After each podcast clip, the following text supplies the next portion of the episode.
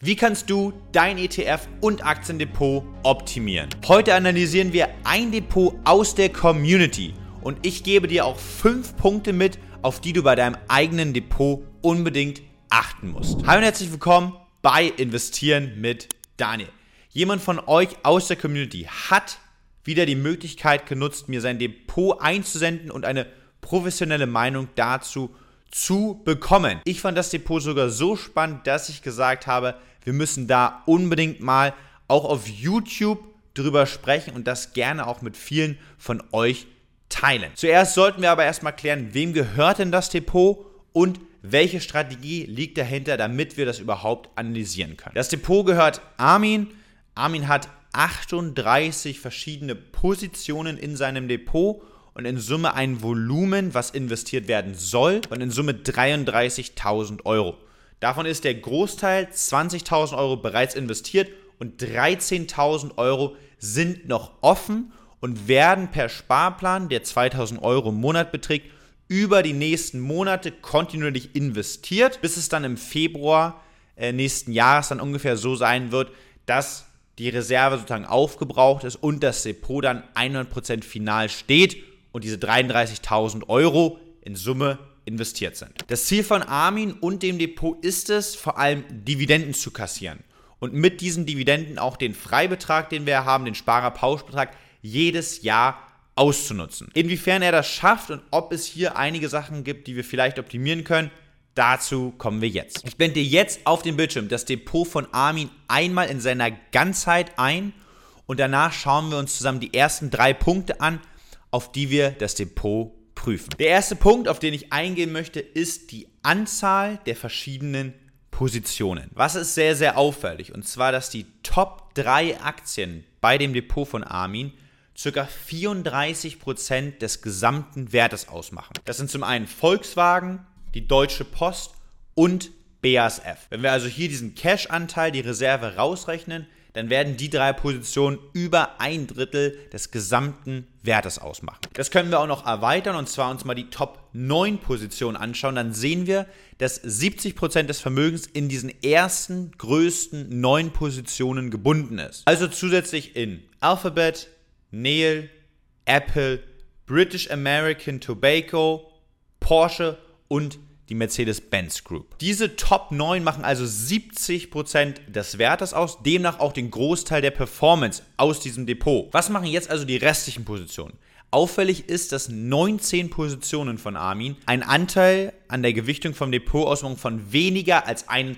Das heißt, sie haben alle einen Wert von unter 200 Euro aktuell. Und hier betone ich immer wieder gerne, diese Positionen machen keinen Sinn. Warum machen sie keinen Sinn? Weil sie keinen wirklichen Einfluss auf die Performance deines Depots haben. Die Top 9 machen 70% aus und da ist es wirklich wichtig, wie laufen die und die werden bestimmen, wie dein Depot langfristig performt im Vergleich zu anderen Indizes und anderen Anlageklassen. Wenn sich von diesen 19 Positionen, die er hat, die nicht mal 200 Euro ausmachen, morgen eine halbiert im Kurs, wird er das kaum merken, genauso wenn eine morgen im Kurs um 50% steigt. Was ist also mein Appell? Ich würde dir hier empfehlen, unbedingt diese Position auszumisten. Entweder deutlich zu vergrößern, wenn du an die Firma glaubst, eine fundierte Analyse gemacht hast, oder die Positionen verkaufen, weil es der Aufwand nicht wert ist.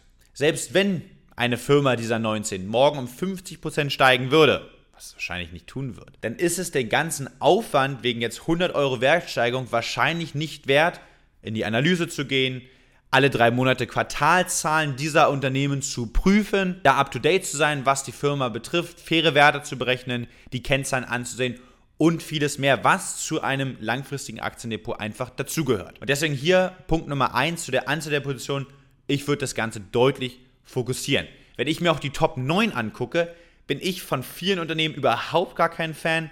Ich finde, die Porsche Holding hat viele Vorzüge, auch im Vergleich zu der normalen VW-Aktie durch die Holdingstruktur und den Holding-Abschlag, den es gibt. Und ansonsten bin ich selber noch in Alphabet investiert und in keine andere der Top 9 Firmen hier aus dem Depot, weil sie für mich einfach nicht ein wirkliches sehr gutes Chancen-Risiko-Potenzial bzw. Äh, Rendite Risikopotenzial aufweisen. Was ist außerdem sehr, sehr auffällig, auch in Bezug auf die Strategie.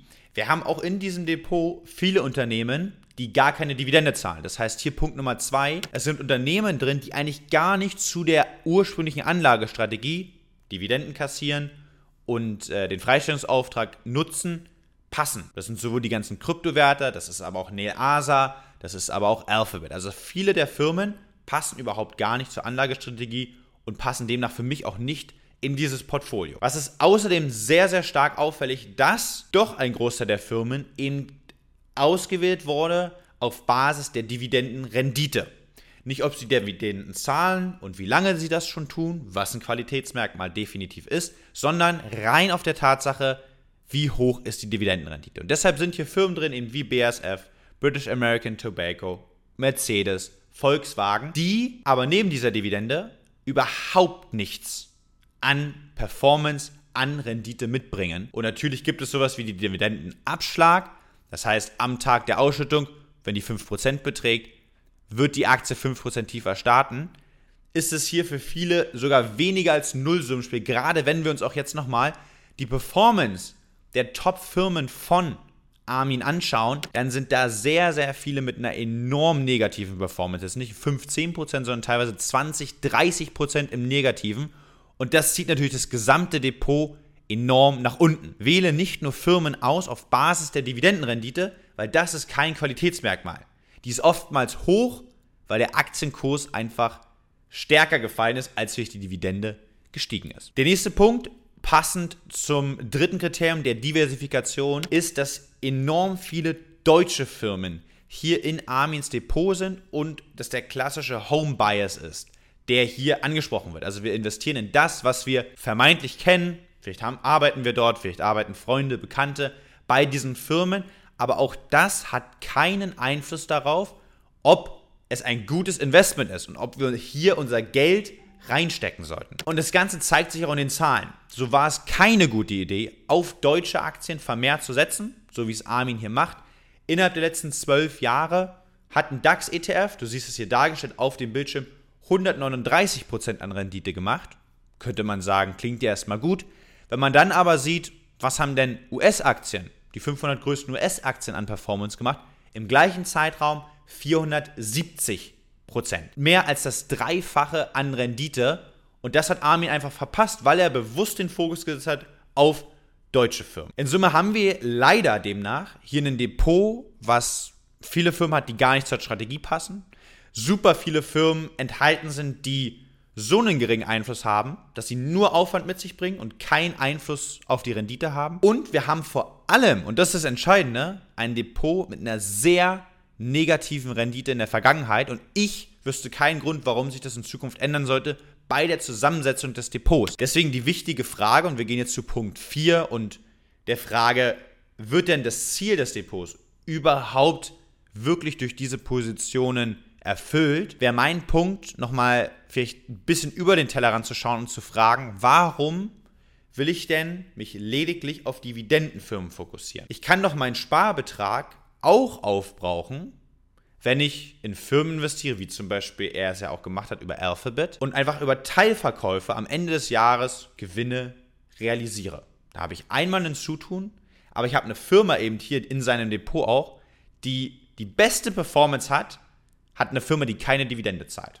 hier mit Alphabet. Und alle anderen Firmen sind 20, 30 Prozent in den Miesen. Was bringt dir da meine, deine 3 Prozent Dividende? Also warum nicht die Strategie in dem Sinne hinterfragen und gerne die Freibeträge nutzen, das mache ich auch mit meinen Kunden, aber zu sagen, hey, ich will mich nicht einschränken nur auf Dividendenwert, ich mix das Ganze vielleicht noch ein bisschen mehr, nehme wirklich nur qualitativ hochwertige Dividendenwerte und dann eben Top-Wachstumsfirmen und realisiere einfach über Teilauszahlungen, ja, über Teilgewinnmitnahmen den Freibetrag. Meine Lösung also für Armin jetzt hier in diesem Fall ist es, ich würde das Portfolio definitiv passiver gestalten. Ja, ich würde es mehr auf Fonds umschichten, damit du langfristig vor allem auch weniger Zeitaufwand hast, da nicht selber in die Analyse gehen musst und zeitgleich auch eine deutlich bessere Performance dabei rausholst. Weniger Zeitaufwand, bessere Performance sind, glaube ich, so die entscheidenden Punkte, die für viele, für uns da draußen, deswegen wollte ich das eben auch teilen, der entscheidende Faktor sind, bleibe ich auch langfristig am Ball, wenn es um das Investieren geht. Weil wenn ich so starte, alleine, vielleicht ohne das entsprechende Wissen und solche schlechten Renditen mache, dann ist es leicht zu sagen, ich höre damit auf und ich bleibe da nicht am Ball. Und das wollen wir vermeiden. Wir wollen langfristig investieren, wir wollen langfristig vorsorgen. Und dann glaube ich, das ist das eine sehr, sehr gute Lösung. Der fünfte Punkt, auf den ich noch ganz kurz eingehen will, den du nicht verpassen solltest, ist, Armin hat gesagt, das Depot ist teilweise vielleicht für die Altersvorsorge, aber er hat eben auch noch einen Riester-Vertrag, er hat auch noch eine betriebliche Altersvorsorge und er hat noch bei der Volksbank eine Rentenversicherung mit dem Uni-Globalfonds. Auf die Punkte können wir relativ schnell eingehen. Wann lohnt sich ein Riester-Vertrag? Bei geringem Einkommen meistens erst ab drei Kindern. Hier gerne mal prüfen, wenn du auch selber einen Riester-Vertrag hast, ist das bei dir gegeben? Wenn nein, gerne melde dich einfach bei mir per E-Mail oder über meinen Instagram-Kanal und ich helfe da gerne mal, auch alte Verträge mit dir durchzugehen. Bei der betrieblichen Altersvorsorge kann es ein gutes Ding sein, kommt vor allem darauf an, wie viel Zuschuss gibt es von deinem Arbeitgeber. Auch hier gerne, wenn du dazu Fragen hast, gerne einfach nochmal melden. Und der dritte Punkt, habe ich mir auch nochmal hier angeschaut, den Uni-Globalfonds bei der Volksbank. Ist an sich ein Fonds, auch jetzt hier eingeblendet, der in den letzten fünf Jahren wenigstens schon mal Rendite gemacht hat. Knapp 55 Prozent. Auch da kann ich sagen, verschenkst du wahrscheinlich jedes Jahr durch die hohen Kosten, die dieser Uni-Globalfonds von 1,45 Prozent einfach hat, so viel Rendite. Und wenn sich das über Jahre zusammen addiert, mehrere 10.000 bis zu wahrscheinlich auch 100.000 Euro an weniger Kapital, was du in deiner Rentenversicherung aufbaust. Das heißt, auch da macht es auf jeden Fall Sinn, nochmal die Fondsauswahl zu besprechen und vielleicht auch die gesamte Lösung mal anzuschauen, wie viel Kosten fallen vielleicht in so einer Versicherungslösung auch wirklich an. Lohnt sich das Ganze denn für dich? Denn ich kenne sehr, sehr viele Verträge da draußen, wo ich sage, ey, da bist du tatsächlich mit dem Depot noch besser dargestellt. Aber natürlich hat das Ganze auch steuerliche Vorteile. Wenn du jetzt auch eine zweite, unabhängige Meinung mal zu deinem Depot haben möchtest, dann klick einfach den Link in der Videobeschreibung. Dort kannst du dich für eine kostenlose Depotanalyse bei mir melden. Wir gehen zusammen dein Depot durch. Du kriegst eine Expertenmeinung dazu und kannst vielleicht einige Punkte auch an deinem Depot optimieren. Ich hoffe, dir hat das Video gefallen. Wenn dem so ist, gib gerne einen Daumen nach oben und ich freue mich beim nächsten Mal, dass wir uns wiedersehen. Bis dahin, denk dran, lass dein Geld für dich arbeiten. Ciao, ciao.